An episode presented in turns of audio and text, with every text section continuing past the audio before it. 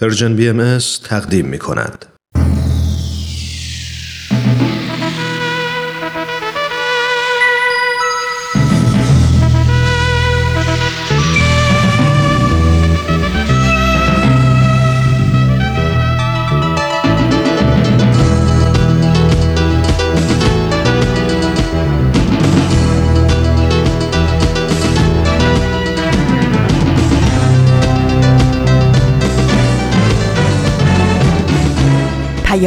دوست.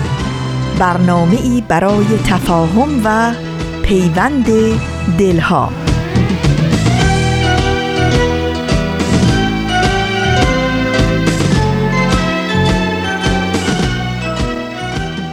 خانم ها آقایان عزیزان صبح و ظهر و عصر و شب شما بخیر. هر جای این جهان پهناور که هستید و هر ساعتی از شبانه روز رو که سپری می کنید ممنونم که این هفته هم همراه سشنبه های نقری با من هومن عبدی هستید.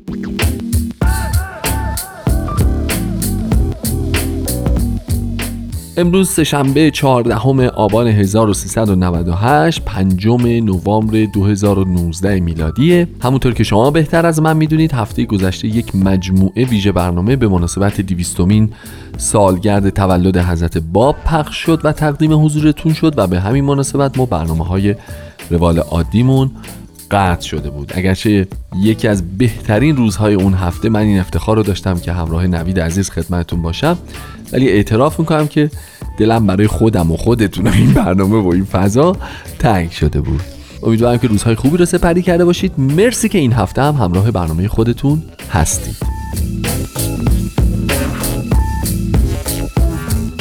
ما به روال قدیم برمیگردیم و قسمت دیگه ای از رادمردان جاوید و فصل یک سپر سخن رو به اتفاق امروز تا پایان برنامه ها خواهیم داشت.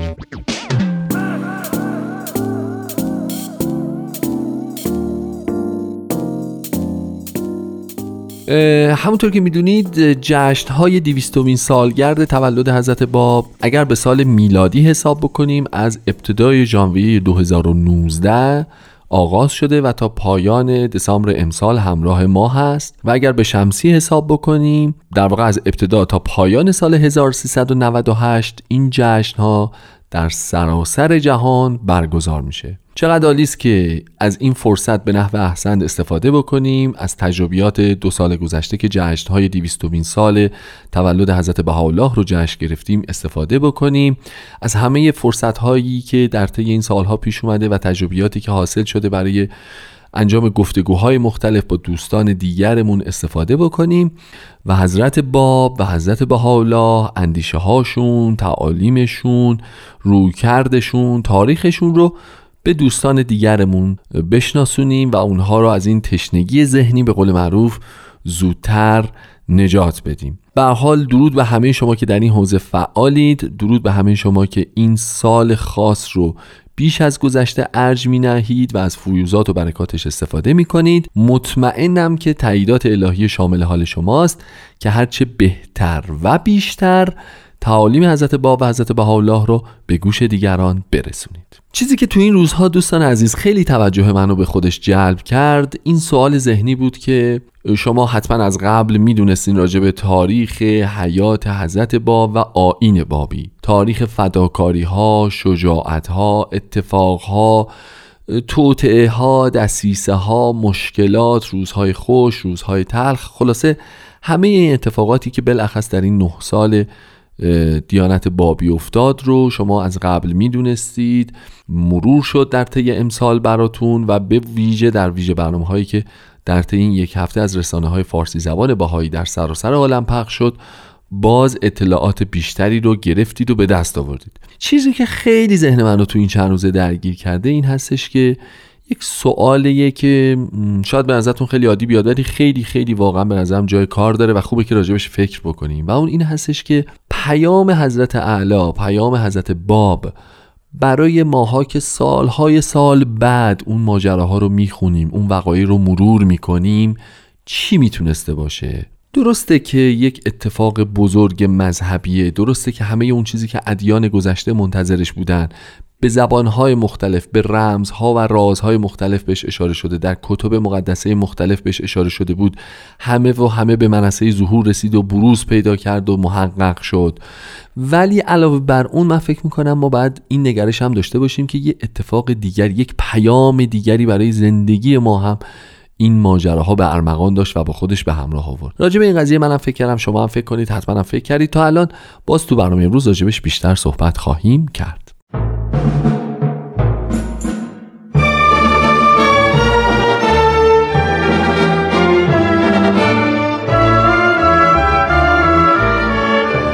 رادمردان جاوید.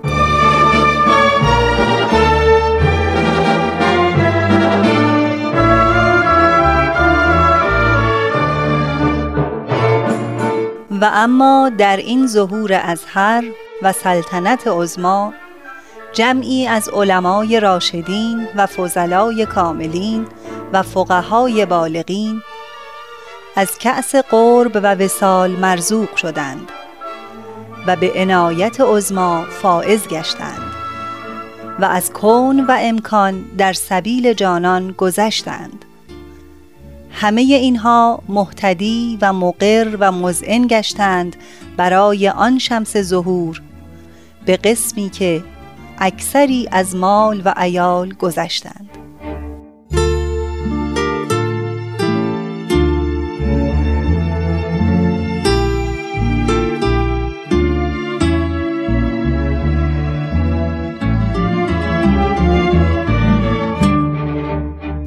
همراهان گرامی رادیو پیام دوست درود بر شما. یک هفته دیگر گذشت و باز هم به اتفاق شما به بخشی دیگر از برنامه رادمردان جاوید می‌پردازیم. در این برنامه سرگذشت بعضی از روحانیون و علمایی که به آین بهایی ایمان آوردند رو بررسی می‌کنیم. اینان شخصیت هایی بودند که قبل از ایمان به آین جدید از جایگاه و اعتبار ویژه‌ای نزد مردم و حکومت برخوردار بودند و جامعه را از علم و دانش خود بهرهمند می ساختند.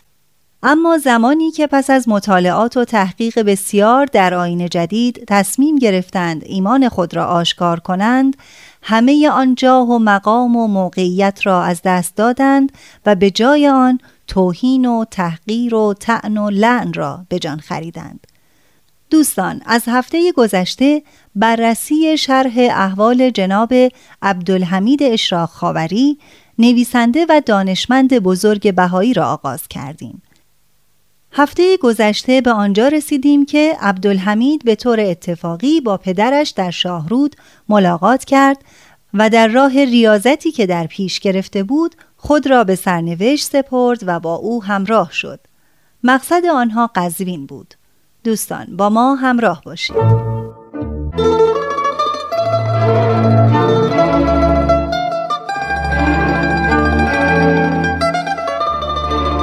در قزوین یکی از مشاهیر شهر هر دوی ما را به منزل برد. در آنجا شیخ احمد پدرم به موعظه مشغول شد و من به مطالعه. تا اینکه روزی در خیابان یکی از دوستان سابق خود را که در مجلس درس ادیب نیشابوری با او هم درس بودم دیدم. او را به پدر معرفی کردم اما آنها یکدیگر را می شناختند او سید هدایت الله شهاب فردوسی از اهالی تون خراسان بود. خلاصه آنکه سید هدایت الله از پدرم وقت ملاقات خواست و قرار شد که فردا صبح به منزل ما بیاید. آمد و من هم پای صحبت آنها نشستم. کمی بعد دریافتم که سخن از بابی و بهایی در بین است. فهمیدم که سید هدایت الله در صدد تبلیغ پدر من برآمده. پدر هم با عباراتی بیمعنا و با تعنه و کنایه او را می آزرد کمی بعد مباحثه منجر به درشتی و مجادله گردید و سید هدایت الله با تغییر برخواست و بیرون رفت. بعدها فهمیدم سید هدایت الله مدتی بود که بهایی شده. این مسئله بسیار مرا متأثر کرد. زیرا آنطور که شنیده بودم بهاییان مردمانی گمراه بودند و از اونجا که در مناظره بسیار زبردست بودند دیگران را هم گمراه می کردند به یاد سیدی افتادم که در مشهد در مدرسه نواب با او هم درس بودم. او سیدی جهان دیده و سرد و گرم چشیده و از اهالی یزد بود. در آن مدرسه حجره داشت و به ظاهر معمم و متدین اما در باطن بیعقیده بود. گاهی نزد من می آمد روزی به من گفت من در اشقابات گیر مبلغ بهایان افتادم. وقتی دیدم حریف پرزور است ناچار بیدین شدم و خدا و انبیا رو انکار کردم.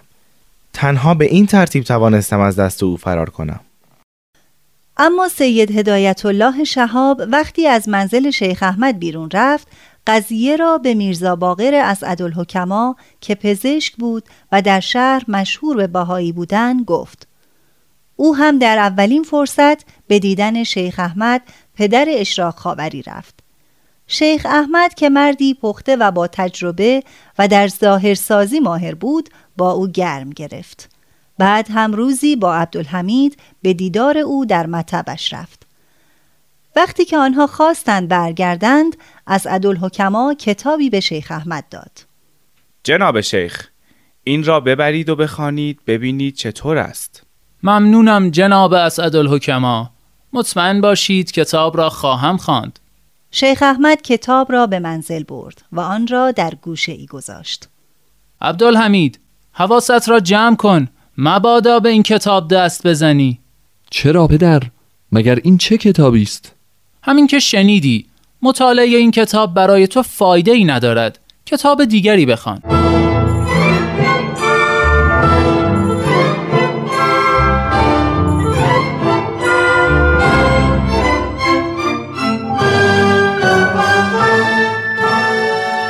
عبدالحمید در قیاب پدر کتاب را برداشت و خواند.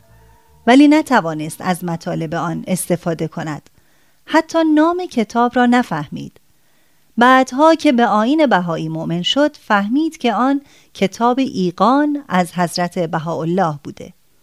پس از چند روز پدرم کتاب را برداشت و با هم به مطب اسعدالحکما رفتیم.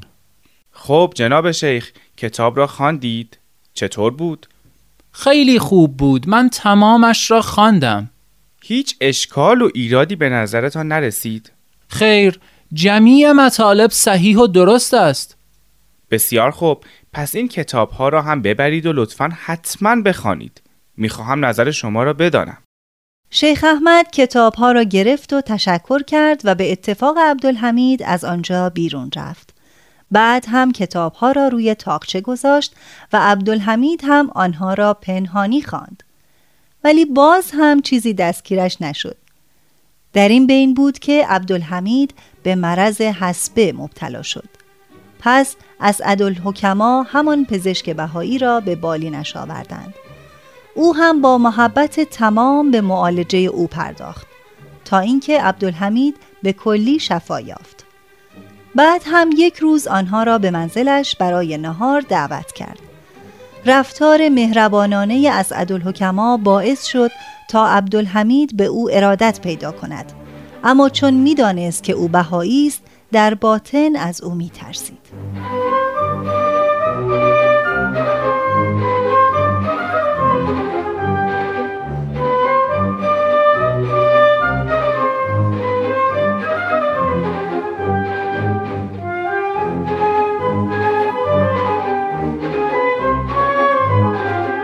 در همان اوقات بود که به پدرم خبر رسید زوجه ای که اخیرا در مشهد به عقد خود درآورده به تهران وارد شده. پدر مرا روانه کرد تا او را به قزوین ببرم. پس از آن پدر که به برکت وعظ و سخنرانی پول زیادی اندوخته بود آزم گیلان شد. قبل از حرکت توسط یکی از آشنایانش فهمیدیم که عباس افندی رئیس بهایی ها درگذشته و شوقی افندی به جای او رئیس این طایفه شده. به هر حال با هم به وسیله گاری دوچرخه به راه افتادیم. بعد از چهار پنج روز به رشت رسیدیم. عبدالحمید و خانواده اش فصل زمستان در رشت ماندند و بعد به قصد سفر به مازندران به بندر انزلی و از آنجا با کشتی به مشهد سر یا بابلسر فعلی رفتند. چون قدم به خشکی گذاشتیم به فکر یافتن منزل افتادیم. شخصی به پدرم گفت در این شهر پیرزنی است به نام باجی مروارید. او باقی دارد و خانه ای می توانید به خانه او بروید. زیرا او اتاقهای خود را به مسافرین کرایه می دهد. او پیرزن خوبی است اما حیف که بهایی است. آقا در این محل بهایی خیلی زیاد است. بسیار خوب. می رویم و همانجا منزل می کنیم. همگی بلا فاصله به منزل باجی مروارید رفتیم. پیرزن پیش آمد و از ما با کمال محبت پذیرایی کرد. پدرم خود را به دروغ نزد او بهایی معرفی کرد. آن زن ساده دل هم باور کرد و بر خدمت و محبت خود افزود. من از این رفتار ناهنجار پدر بسیار ملول و ناراحت شدم. باجی مروارید به من و نامادری و پدرم بسیار محبت می کرد به چند نفر از باهایان خبر داد که به دیدن ما بیایند. دکتر حسن خان که مطب و داروخانه داشت فورا برای ملاقات ما آمد. وقتی وارد شد به پدرم با سوء زن نگریست و گفت خیلی عجیب است. چطور شده که شما را تا به حال زیارت نکردم؟ چون من همیشه در خارج بودم. آری به تازگی به ایران بازگشتم. واضح بود که دکتر قانع نشده. کمی بعد از جا برخاست و از پدرم خواست که شب به مطب او برود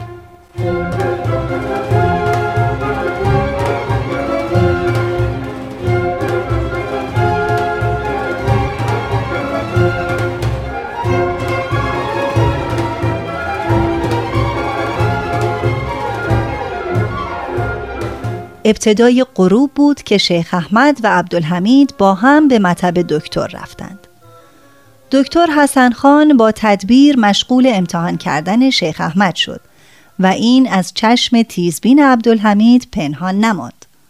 آقای دکتر من به تازگی در متح حضرت بهاءالله اشعاری گفتم اجازه می دهید بخوانم؟ بسیار خوب است. اول اجازه بدهید بگویم چایی بیاورند. پدر جان چه می‌گویید؟ شما که با این طایفه میانه ای ندارید طبع شعر هم که ندارید حالا دیگر هم بهایی شده اید هم شاعر؟ به خاطر خدا بس کنید. میترسم گیر بیفتید. تو کاری نداشته باش پسر جان. بنشین و گوش کن. خب بفرمایید. مشتاق شنیدن شعر شما هستم. آری.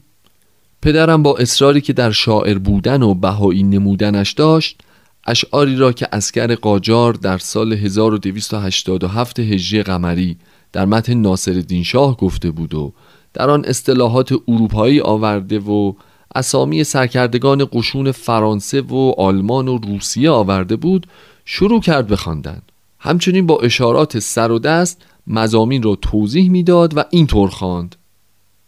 عید نوروز چو کنت آمد و اشجار پلیس بگرفتند خزان را چو پلیسان پاریس. سر پلتیک از آن بر لب جو گشت انیس بلبل آورد راپورتی که منم حال رئیس بر گل و سنبل حکمم بود از ناپلئون آقا این که ذکر بهار و گل و پلیس و غیره است. چه ربطی به حضرت بهاءالله دارد؟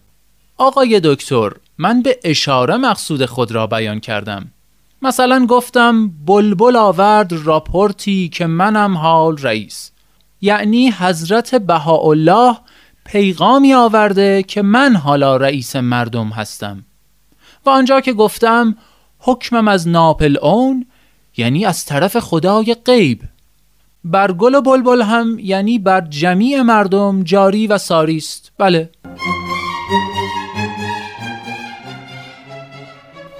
آری پدرم از این قبیل تشریح و توضیحات بیمعنا و پوچ بسیار بیان فرمود. دکتر حسن خان که مرد باهوش و فهیمی بود قضیه را کاملا متوجه شد. اینکه ابوی در اظهار ایمان به بهاییت کاذب است. پس گفت خب آقا من نمی‌فهمم شعر چیست و بلبل کیست. اما حالا که شما شعر خواندید من هم از قول یکی از دانشمندان دعایی را که به فارسی گفته می‌خوانم. شما ببینید چطور گفته. به به بفرمایید ببینم. دکتر معدب نشست و دستها را بر سینه گذاشت و به صدای بلند شروع به خواندن کرد. الها معبودا مسجودا مقتدرا. شهادت می دهم که تو به وصف ممکنات معروف نشوی. و به اذکار موجودات موصوف نگردی.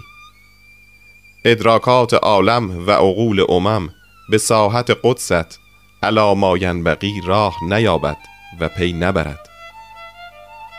آیا چه خطا اهل مدینه اسما را از افق اعلایت من نمود و از تقرب به بحر اعظمت محروم ساخت؟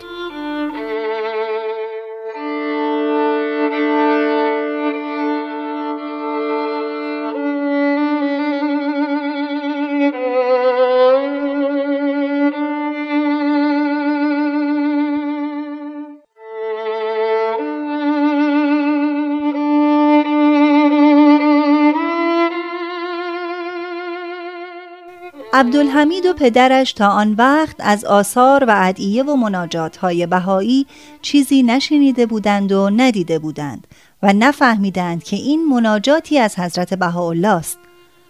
شیخ احمد این طور تشخیص داد که این دعا از خود جناب دکتر است که نوشته و خیلی از او تعریف و تمجید کرد. ولی دکتر حسن خان در نهایت متوجه شد که شیخ احمد بهایی نیست. پس از آن به بابل رفتیم. آنجا در کتابخانه کتابی از ادعیه و مناجات های بهایی دیدم. آن را باز کردم و از غذا همان مناجاتی را که در مشهد دکتر حسن خان خوانده بود دیدم. سرانجام به تهران بازگشتیم. پدرم با همسرش به منزل پدر او رفتند و من در مدرسه سپه سالار در حجره ای منزل کردم. یک روز بعد از ظهر پدرم آمد که برخیز برویم. با هم به حضرت عبدالعظیم و از آنجا به جانب قوم ره سپار شدیم. پدرم همسرش را در تهران نزد پدرش گذاشت و بی خبر و بی اطلاع او و بدون آنکه به او خرجی بدهد از تهران خارج شد. زیرا دیگر از او سیر شده بود و به فکر زن دیگری افتاده بود. زن بیچاره پس از آنکه مطلع شد شوهرش به سفر رفته و دیگر باز نمیگردد از غصه بیمار شد و چندی بعد درگذشت. آری این رفتار همیشگی پدر من بود. چه بسیار زنهایش را که بی سرپرست گذاشته بود و چه تعداد فرزند که به وجود آورده بود و او از آنها بیخبر بود. شیخ احمد و عبدالحمید وارد قم شدند و در مدرسه فیزیه اقامت کردند. آنجا بود که شیخ احمد فرزند را به حال خود گذاشت و معلوم نشد کجا رفت. عبدالحمید هم در قوم ماند و به تحصیل مشغول شد. در قوم و اصفهان از محضر چند عالم بهره برد. مانند شیخ محمد خراسانی و آقا رحیم که در فقه و اصول رتبه اجتهاد داشت. ایشان در قوم هم درس می‌خواند و هم تدریس می‌کرد اما بسیار تنگ دست بود. یک روز در منزل بودم و به هیچ وجه مایهی برای زندگانی باقی نمانده بود. چیزی هم نداشتم که بفروشم. روز را نهار نخورده بودم شب را هم شام نداشتم. همت من بلند بود. محال بود که به کسی چیزی بگویم. خیلی با حالت غمگین و افسرده دست به دامان خدا شدم و مطابق معتقدات اسلامی دست توقعی به سوی خدا کردم و چیزهایی به او گفتم. شاگردان من هم خبری از تنگ دستی من نداشتند. شاید هم اگر خبر می داشتند کمکی نمی کردند. به هر حال در نهایت عزت نفس من یک روز و دو شب بلکه بیشتر همینطور گذراندم و تنها به نوشیدن آب اکتفا کردم. در همه حال ساکت و راضی بودم. یک روز کار به من خیلی سخت شد. دیگر عاقبت کار بود. از منزل بیرون آمدم. دم در حیات جلوی بازار ایستاده بودم. دیدم فراش پست آمد. فراش پست هیچ وقت پهلوی من نمی آمد. با من کاری نداشت. برای اینکه من با کسی مکاتبه ای نداشتم. پاکتی به من داد. دقت کردم دیدم از مشهد فرستاده شده. کاغذی از مادرم بود. خیلی با لحن محبت و مهر نوشته بود. هر جا هستی در امان خدا باشی ولو اینکه دوری تو برای من مشکل است. اما چون شنیدم که در قم مشغول درس خواندن هستی از خدا می خواهم که عاقبت نیک و زندگانی خوبی به تو عطا کند. شاید در قم که هستی از حیث گذران در فشار باشی. من مبلغی اینجا به وسیله یکی از تجار حواله گرفتم و برای تو فرستادم. این مبلغ را بگیر و صرف مخارجت بکن و وصولش را هم برای من بنویس من جز سلامتی و موفقیت تو در تحصیل علم و دانش و رضای خدا از خداوند چیزی نمی‌خواهم. همیشه درباره تو دعا می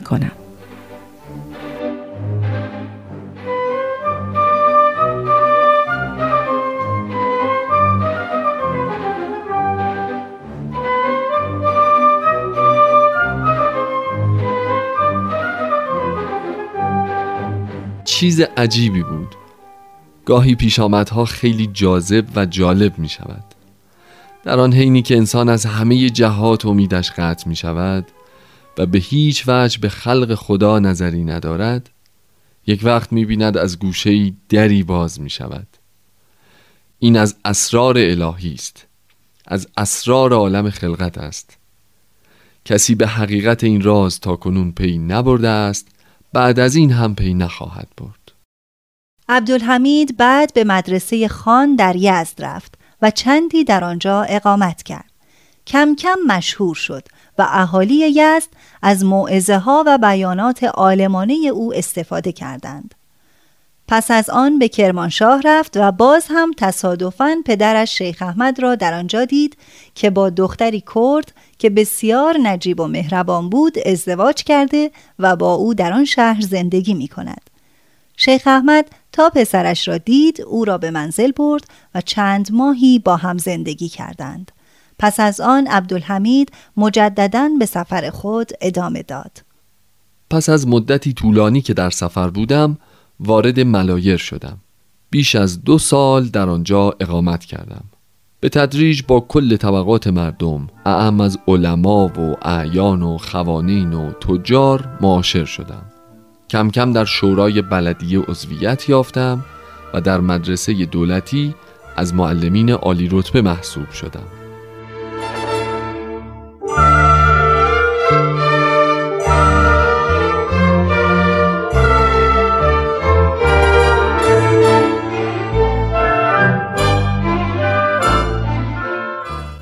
دوستان عزیز زمان برنامه به پایان رسید.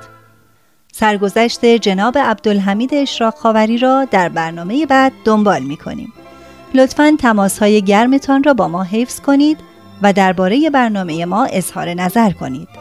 شماره تلفن 201 703 671 828 828 و آدرس ایمیل پیام bahai در اختیار شماست.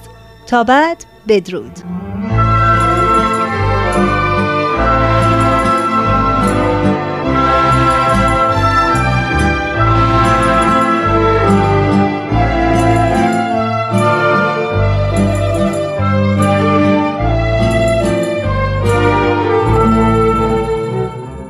خب ممنون که شنونده رادمردان جاوید بودید. اینجا سهشنبه های نقره رادیو پیام دوست ازتون دعوت می‌کنم که همچنان با برنامه ما همراه باشید. اون چیزی که در ابتدای برنامه خدمتتون عرض کردم این بود که باید به این فکر بکنیم که پیام واقعی حضرت باب چی بود و ما از زندگی ایشون و زندگی سایر مؤمنینشون چه نتیجه می‌تونیم بگیریم. اگر بحث مذهبی و وعود الهیه و تحقق اون رو کنار بگذاریم آیا می‌تونیم این نتیجه رو بگیریم که حضرت باب و پیروان فداکارشون به ما آموختند که ما روال عادی فکر کردن در زندگی رو باید بذاریم کنار روال عادی کنش های اجتماعی رو باید بذاریم کنار؟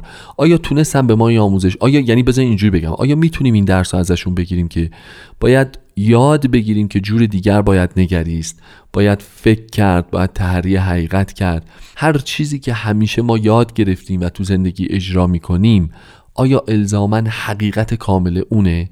آیا جای بهتر شدن، جای کاملتر شدن، جای دقیقتر شدن وجود نداره؟ آدمای اون روزگار فکر می‌کردن بهترین و کاملترین منش و روش زندگی رو دارن.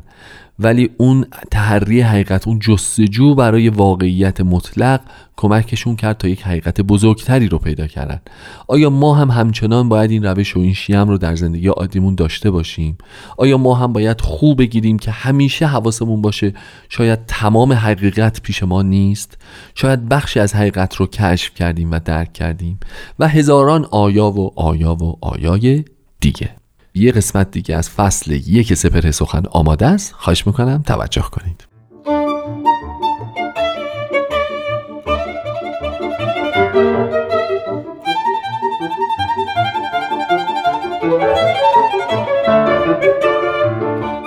سپهر سخن فصل اول.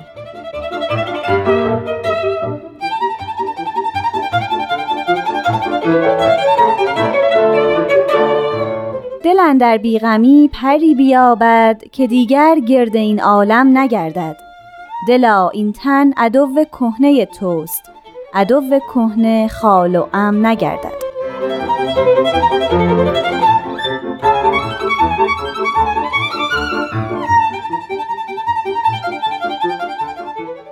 شنوندگان دوست داشتنی رادیو پیام دوست وقت شما به خیر من نیوشا راد هستم.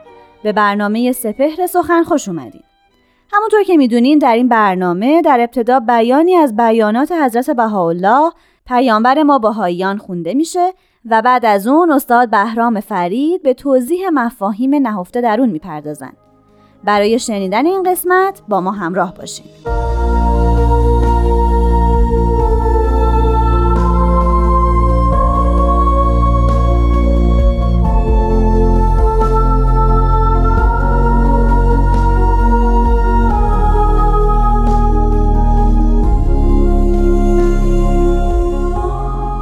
حضرت بهاءالله میفرمایند ای بنده یزدان هر دستور که تو را از این نار که حقیقت نور و سر ظهور است دور می نماید او دشمن توست.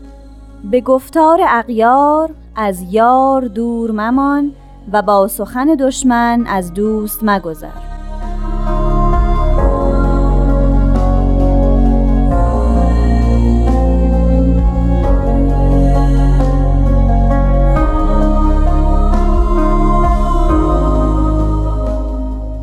شنوندگان عزیز مخاطبان بسیار محترم من بیان حضرت بهاءالله رو در این برنامه شنیدیم. سخن از دشمن حقیقی انسان. فلحقیقه اگر از من و شما بپرسند که دشمن واقعی ما کیست بخصوص آنجا که جنبه دین مطرح میشه هر کدام یاد قصه ای و یاد خاطره ای میافتیم. متوجه میشیم که شاید دشمنان زیادی در راه خدا داشته باشیم. اما مهمترین دشمن آنطور که حضرت بحالا در این بیان مطرح فرمودن دستوران یا علمای مذهبی هستند که همیشه برای مظاهر زور در برابر پیانبران خدا قد علم می‌کنن و به مخالفت بسیار سریح و تند می‌پردازند. شدت این مقاومت آنطوره که گاهی پیامبر خدا رو آزار و اذیت میرسونن. و این آزار و اذیت گاهی به چنان شدتی هدتی می‌رسه که کمر به قتل او میبندند و عاقبت او رو شهید می‌کنند. داستان شهادت پیامبران خدا داستان تلخ مکرر تاریخ ادیانه. یعنی ما همچنان تاریخ دین که می‌خوانیم یاد شهادت حضرت مسیح میفتیم متذکر میشیم که حضرت باب رو در تبریز اعدام کردن و هدف تیرهای گلوله قرار دادن. همیشه این داستان مکرره همیشه این حکایت شنیدنی و دلازاره بله فلواقع اگر این پرسش به میان بیاد که چه کسانی دستور قتل پیامبران خدا رو دادن. آنجاست که این بیان حضرت بالا که امروز با هم خواندیم معنا پیدا می‌کنه. یعنی تمام پیامبران خدا به اذن و اجازه علمای مذهبی از جام تلخ شهادت نوشیدن. اگرچه شهادت منقبت بزرگی است اما حقیقتا به دست انسان یک یک فروپاشی جلال و مقام دینه. دین واقعا در تاریخ دین وقتی به این ماجرا می‌پردازه بسیار تلخه. علمای مذهبی در تمام ادیان این چنین بودند و به چنین کار شنیعی پرداختند و اون رویارویی با پیانبران خداست. حتی در احادیث اسلامی بشارت داده شده که وقتی که مهدی موعود ظاهر میشه اکثر دشمنانش علما هستند در اون حدیث معروف یظهر سبی من بنی هاشم زو کتاب و احکام جدید. بلا فاصله می‌گوید که اکثر و اعداء اهل علما یعنی بیشترین دشمنان او مهدی موعود علما هستند اینو در بسیاری از کتب معتبر اسلامی می‌تونیم حدیث رو بیابیم و پیدا بکنیم. حتی در نهج البلاغه صحبت از ظهور حضرت مهدی هست.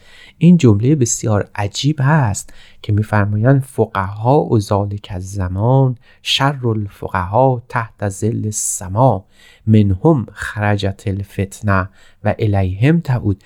یعنی وقتی که حضرت وقتی آخر دین اسلام فرا می‌رسه سیعتی علی الناس زمانون. یه روزی می‌رسه که مردم می‌بینن که از قرآن جز رسم باقی نمیمونه از اسلام جز اسمی وجود نداره. مردم مساجد رو برپا می‌کنن. اما واقعا کسی در او پیداش نمیشه. دین هست ولی هدایتی در کار نیست. بلافاصله فقها و ذالک از زمان شر الفقها یعنی بدترین فقها هستن. اینها بزرگترین انسانهایی هستند که در برابر پیامبر خدا قد علم می‌کنن و مانع هدایت میشن. آری چون این است که در تمام ادیان علما قیام می‌کنن به رویارویی با خداوند.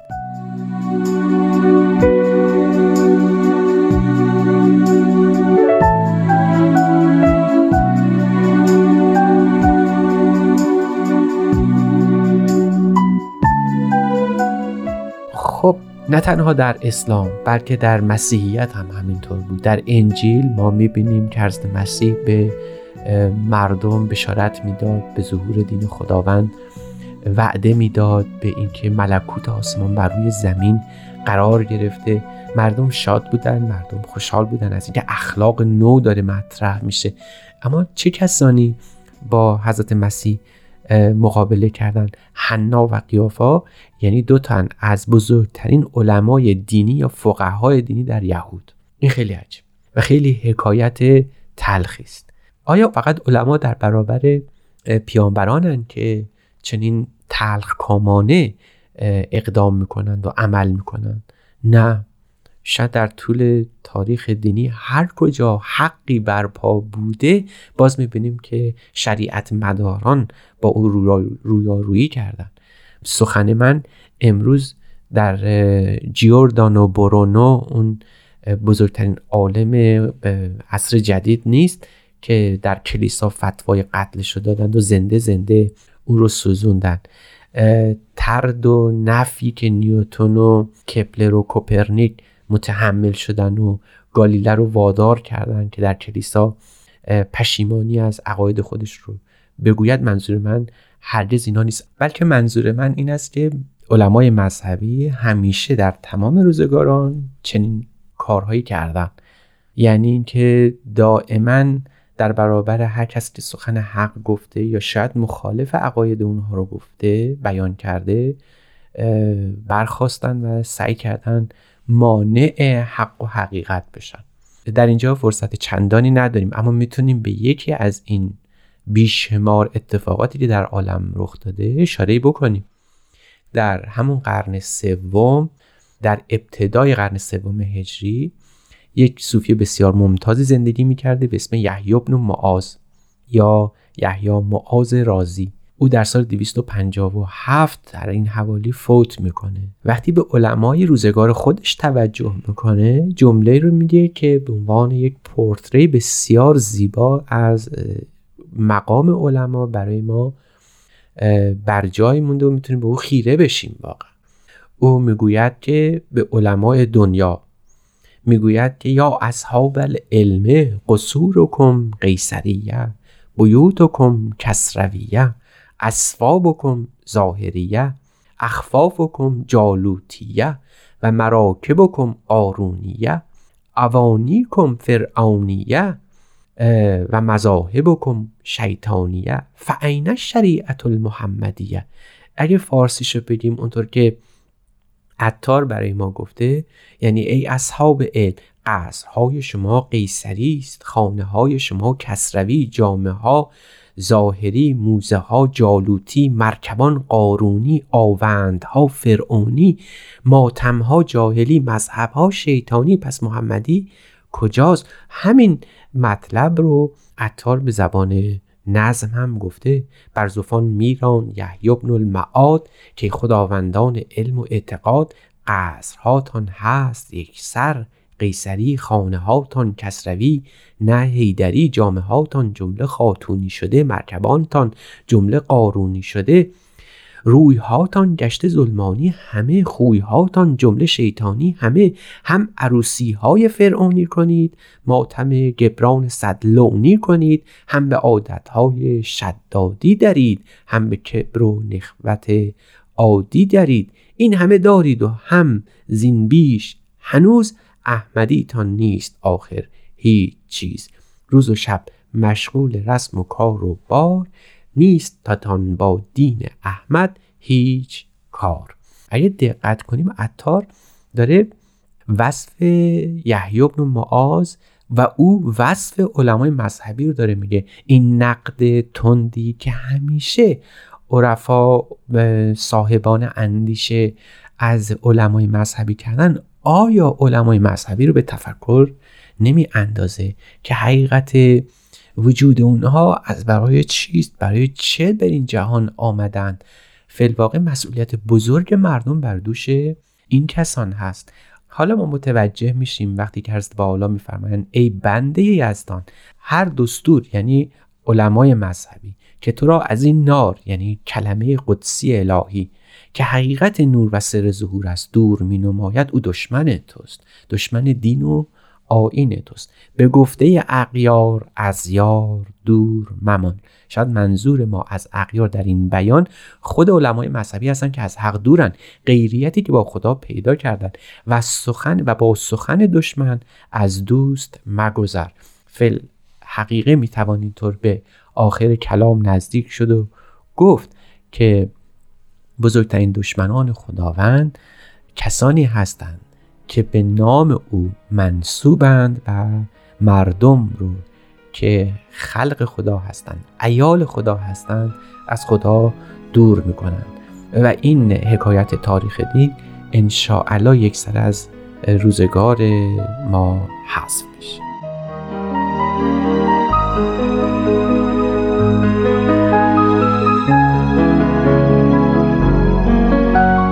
شنوندگان عزیز خیلی ممنون که ما رو برای شنیدن انتخاب کردین. من نیوشا رات هستم و به اتفاق استاد بهرام فرید و تهیه کننده این برنامه پارسا فنایان روزگاری خوش براتون آرزو می‌کنم. خدا نگهدار.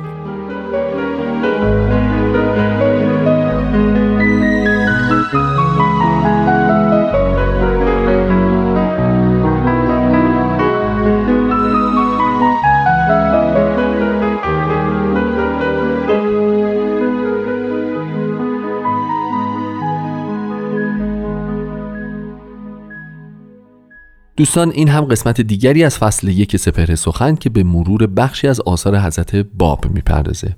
یه بار دیگه دیویستومین سال تولد ایشون رو به همه شما تبریک میگم. خیلی خوشحالم که مجموعه اقداماتی انجام می‌دید که دیگران رو با این اتفاق بزرگ تاریخی آشنا بکنید. یادآوری می‌کنم که مجموعه برنامه های Persian BMS صاحب پادکست شدن. شما هر اپلیکیشن پادکستی رو که تمایل داشتید دانلود بکنید. توی اون search بکنید Persian BMS و برنامه مطلوب خودتون رو هر زمان و هر ساعتی که دوست داشتید از طریق گوشی تلفن همراهتون بشنوید. در ضمن فراموش نکنید که همچنان طریق ارتباطی با برنامه ما از طریق تلگرام به آدرس at sign Persian BMS contact فراهمه. درود بر شما. تا هفته آینده و یک برنامه دیگه شما رو به خدای بزرگ میسپارم. لطفا به سوالای اول برنامه فکر کنید. با دیگر دوستانتون هم به اشتراک بگذارید. خدا نگهدارتون.